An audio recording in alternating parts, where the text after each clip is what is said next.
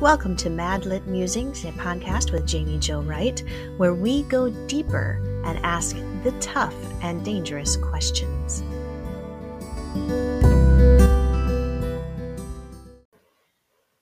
Today's episode is sponsored by Revell and Bethany House Publishers, which are divisions of Baker Publishing Group. Find out more at bakerpublishinggroup.com. Hey everyone, it is Jaime Jo Wright here at Mad Lit Musings, and today I have with us the author Bryan Litfin. He is the author of the series Constantine's Empire from Revell Publishing. Hi, Bryan. Hey, Jaime, good to be with you. I am really happy to have you here. So, first of all, I shamefully must admit, I have never seen these books, which is a travesty because I shouldn't say that out loud, but it's probably because my to be read pile is towering and it it rivals the Leaning Tower of Pisa. So there's that. Well, you can rectify it right now, as can I, all your listeners, because uh, if you haven't seen it yet, you're missing out on a great adventure, which also yes. has some spiritual power behind it, I think.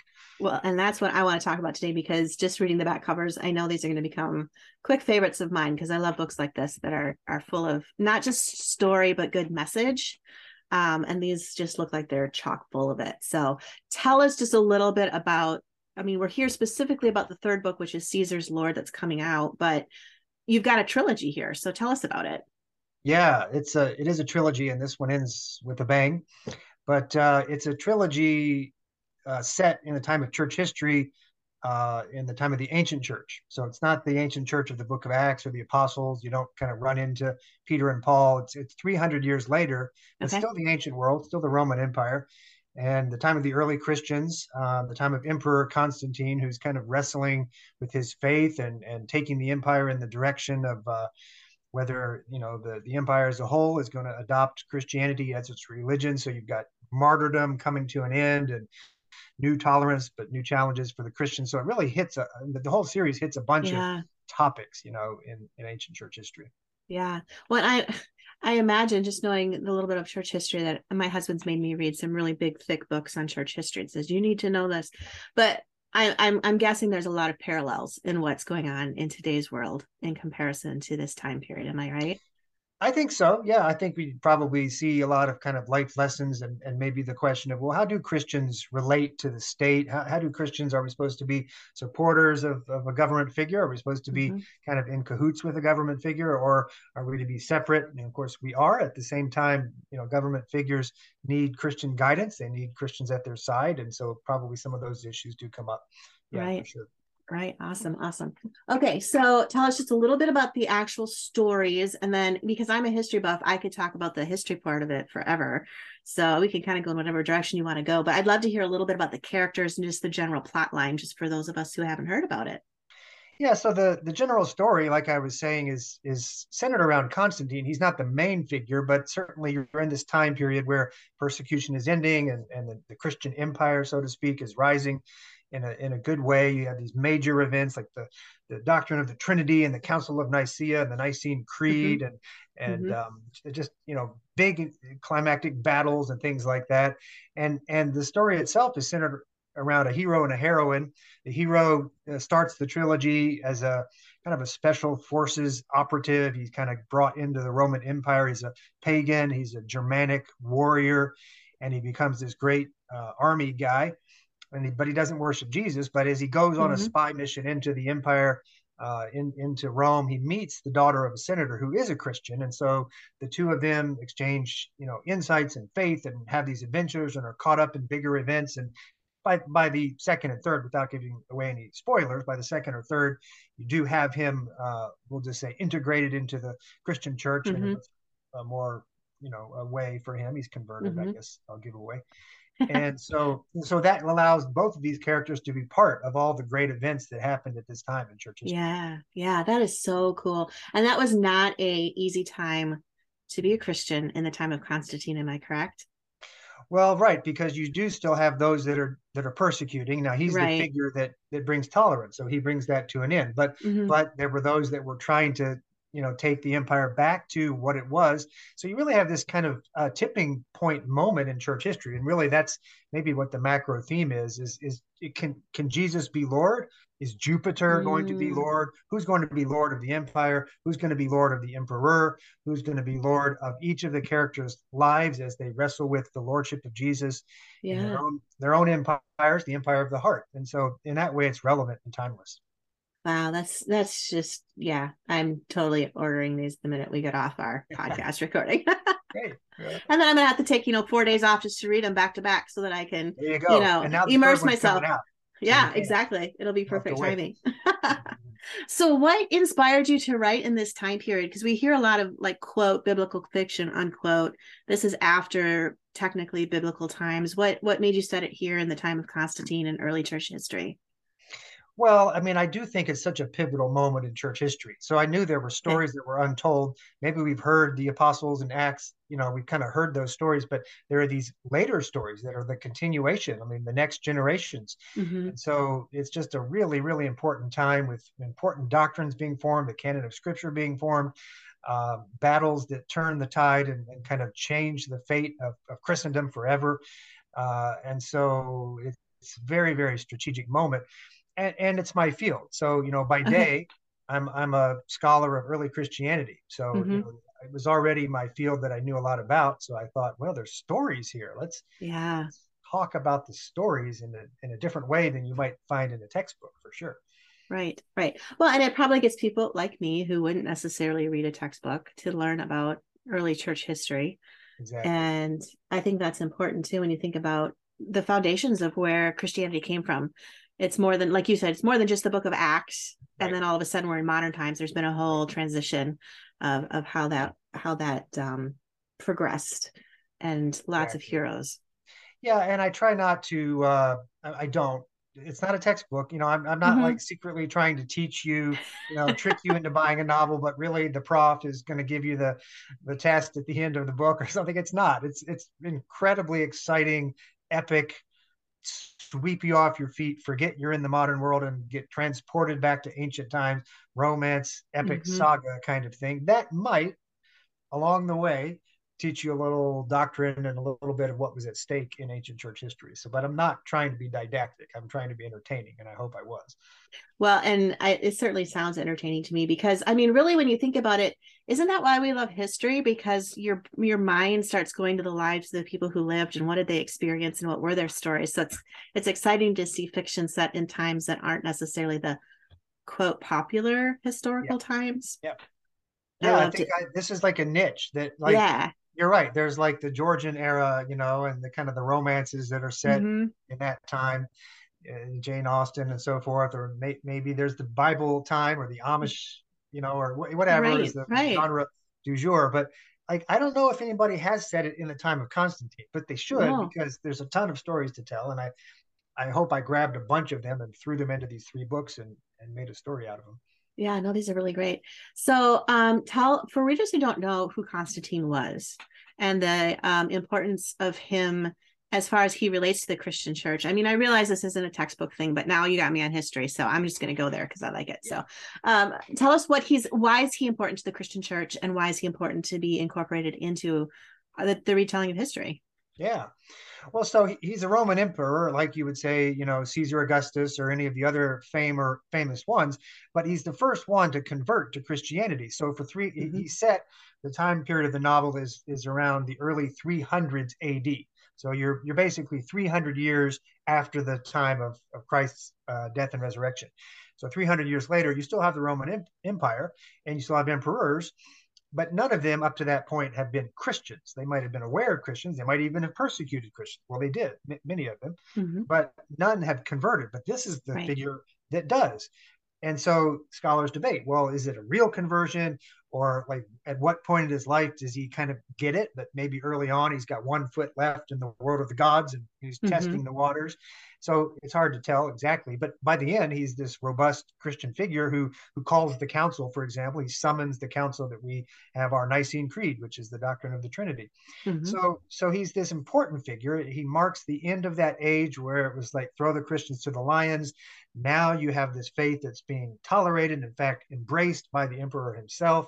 So it just sets the church on a trajectory of, um, you know, you know, being being accepted by government with mm-hmm. all the positives and the negatives of that of that change. Right. Yeah. Kind of the beginning of the formalized church. Yeah, you could say that. I mean, it's you know, it's, it's hard to pin those things down, but you're yeah. right. There's yeah. a kind of uh, there is there's a kind of institutionalization. I don't call it the Roman Catholic Church because mm-hmm. that's not quite the right term at right. all to use there. Right. But it is a time when, yes, you get a structuring and ordering of the church uh, that was more of a, like a house church movement beforehand. So there's mm-hmm. a lot of mm-hmm. change happening. Yeah. Yeah. Oh, this is so cool. I love it. Now, have you been like physically to the geography where this takes place? Oh yeah, and that comes out. I mean, like uh, awesome. Uh, many times it's I'm typing what I've seen and what I've lived, and and I used to take students all the time. I hope to do some more of that soon, where I would take you know, sort of college age disciples and so look at this, look at that, here's this, here's that, and just like the landscape of the ancient world mm-hmm. and the mm-hmm. sights and the smells and the sounds and what you know what those trees looked like and what mm-hmm. Rome looked like and kind of the scale of the Colosseum or the the the darkness and the mystery of the catacombs of ancient mm-hmm. Rome and just all these places that you can still visit today, which are like if you're quiet for a moment, if you just kind of stop and listen, you can hear the whispering voices of the past of your of your Christian ancestors saying, "I walked here too. Welcome yeah. to my welcome to my domain." Yeah, you know, and it's it's it's it gives you goosebumps. Yeah, it does. You're absolutely right. I went to the catacombs in oh gosh, I'll age myself. I think it was 2007, and my sister in law and I were walking through there, and I like grabbed her shoulder. I'm like, just be quiet mm-hmm. can you hear them? And she's like you're creeping me out. I'm like yeah. no but seriously we're walking the same footsteps. Right. You right. know it's and exciting. it's it's just thrilling and it's amazing. And so then when you read stories like this that are set in those times it just that history just becomes so alive. Right. And it really was a i want to say adventurous time. I don't know if they would have said it was adventurous or more of a trial in some well, cases, but know, probably I mean, you're, you're, right. Like sometimes the the greatest trials are are great adventures when you you know persevere through them. And right. of course, not every moment was persecution. So there, there right. are many other parts of the early Christian experience, the the the, the, the living out of one's faith. Um, in many ways and and forging new doctrines and understanding which books belong inside the the canon of scripture mm-hmm. and, and you know this book here caesar's lord you know, it culminates in Jerusalem, not to give things away, mm-hmm. but one of the moments that happens in the life of Constantine is that his mother is also this very devout, kind of pious queen, Queen Helena. And there are a whole bunch of legends slash history where in Jerusalem she uncovers the um, the church that's today called the Church of the Holy Sepulchre, and even mm. finds supposedly the, the, the fragments or, or, parts of the pieces of the true cross. Oh. And so there's this whole oh. storyline about finding the cross of Jesus or mm-hmm. digging up, you know, digging down to today. If you go to Jerusalem and you can visit the church that has the tomb of Christ, mm-hmm. well, that that church was put there by Constantine and by his mother. So even some of the the archaeology of yeah. Jerusalem is even part of the story here. So, oh man, yeah, this is awesome. I love it. I'm super stoked about this. Let's take a quick break. And then when we come back, I want to ask you the deep question of what you really hope readers get from your novels when they read them. So we'll just break for a few minutes. Are you enjoying today's broadcast with our featured author? You can find out more about them and other authors from Baker Publishing Group at bakerbookhouse.com. Use code MADLIT40 for 40% off any one Baker Publishing Group title at bakerbookhouse.com. This also includes Revell and Bethany House Publishing. Go over fast. It's MADLIT40. That's your magic code for 40% off any one Baker Publishing Group title. All right, we are back here at Madlit Musings. This is Jaime Jo Wright, and I have Bryan Litfin with me, and we are talking about his Constantine's Empire series. Um, lots of history, lots of adventure, lots of excitement. Um, what do you hope your readers take away when they read these books? Well, I certainly do want them to be swept away. So, I mean, like I was saying before, I want the reader to have that feeling of having gone back to the past, having tasted and smelled and seen the times of before. So, I, I think before I have any sort of life lesson that, you know, you must learn this, you must learn that, mm-hmm. I just want them to have that experience of like maybe kind of fellowshipping with or, or walking in the steps of our ancient foremothers and forefathers in the faith. So sure. to me, that's really important, you know, mm-hmm. Mm-hmm. to encounter it as it was and not kind of like, you know, a lot of fiction maybe written by people who aren't experts in the field mm-hmm. is sort of like born again Christians wearing a toga, you know, born again right. Christians with the leaves in the hair, but they talk and think just like you'd meet on a Sunday. Right. They actually didn't. And I want to be faithful to yeah shape of their faith. Yeah. So there's that. And then I think also, um, you know, the a theme that runs through the three. I mean, it, you know, the three novels are called The Conqueror, Every Knee Shall Bow, and Caesar's Lord. And all three of those then have themes of conquering, lordship, bowing the knee. And like I said before, it it it's it runs through everything. Will the empire bow the knee? Will the empire of Jupiter bow the knee now to Jesus? Will hmm. Constantine mm. do that? Can can the hero who's a pagan at first can he bow the knee to the God of love and peace when his God is, is God of war? war um, yeah. Can the heroine relinquish the things that are most meaningful to her? Can can the empire of her heart, mm. you know, hmm. even she can certainly believe in Jesus and confess him, but can can it act? Can he actually conquer her deepest longings? Mm. And so everybody is wrestling with that, and to me, that's a timeless thing that every Christian yeah and, and non-Christian has to wrestle with is can I make Jesus not just a figure that I like or the positive parts of Jesus that I kind of bring in, or he'll bless me if I, you know, what blessings can I get? But actually hardships and relinquishing mm-hmm. and conquering and bowing the knee, but seeing that there's actually more beauty and more goodness when he has conquered everything. Right. Corners of our heart, you know? Right, right. It's that whole thing. Like I remember when I was a kid, my dad used to tell me, you know, it's one thing to accept Jesus into your heart and to accept that he's your savior. It's a completely different thing to make him Lord, yes. Lord of your life and yes. submit to him. And that goes against our our nature. Um yeah. and so it's it's definitely something I think we can all relate to, whether we're reading fiction or nonfiction. Well, we we accept Jesus into our heart easily, but do we accept yeah. the crossbeam on our shoulders? Mm. That's not as easy. No, it's not. It's not. And they're heavy to they're heavy to bear sometimes. That's yes. for sure. Mm-hmm. That's for sure. Yeah. Well, what else do we need to know about your books? Anything specific?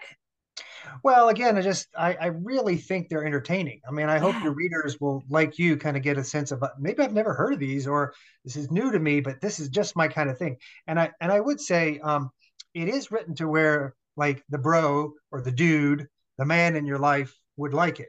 I, All right. I think there's plenty there that a woman would like, and, and Jaime, mm-hmm. you're reacting to it in a, in that way. But yeah. you could hand this book to the man in your life, the son, the teenage son, the, the husband, the boyfriend, and say, hey, this is a rugged, manly novel and it's historical and real. Mm-hmm. And, you know, like sometimes they stick you with a sword. I mean, it doesn't like, you know, pretend that that's yeah. happening. And so I think it's a masculine book. It, it's, awesome. it's, it's likable by women readers, of mm-hmm. course, but it's masculine too. And so yeah. give it to the man in your life. Yeah. I know it sounds kind of it sounds funny, but like I'm always looking for books that my dad will read. And when I look yeah. at Christian fiction, so much of them are geared toward the more feminine side. Right. And so this will definitely be going on this list for yeah. my dad and and people like that who can relate to and and love the history behind it and the right. story, the adventure, the like you said, the swords. I mean, we need swords and everything, but yeah, exactly. What's a novel without a sword? I, mean, I don't on. know. I love swords. swords. symbol of conquest. yes, they are. I love it. Right? The scripture yeah. is, uh, sharper than a two-edged so, sword. So. Yeah, the sword of the, the spirit. So mm-hmm. yeah, yeah, even God's given that. Yeah, mm-hmm. there is something amazing about a sword. So I love yeah. that. I like that you bring that out. So definitely awesome. Okay, well, if readers want to find out more about you, find out more about the books, order the books, um, right. um, how do we find you? How do we find out more about you? Well, I, I do have a website, uh, bryanlitfin.com. It's B R Y A N L I T F I N. And so you can just find me there. But of course, these books are available on Amazon and ChristianBook.com and anywhere that you buy books. These Mhm. are there. So again, my name is Bryan, B R Y A N Litfin L I T F I N, and, and uh, my website, or just put my name into uh, one of those uh, book sources, and and you'll pull it up for sure. Yeah, awesome. Sounds good. Well, I'll be doing that as soon as we're done here. So right. this is great. Well, readers, I hope you enjoyed meeting Bryan today. And we really appreciate you coming here, Bryan, and hanging out with us. yeah, I enjoyed it. Thanks for having me.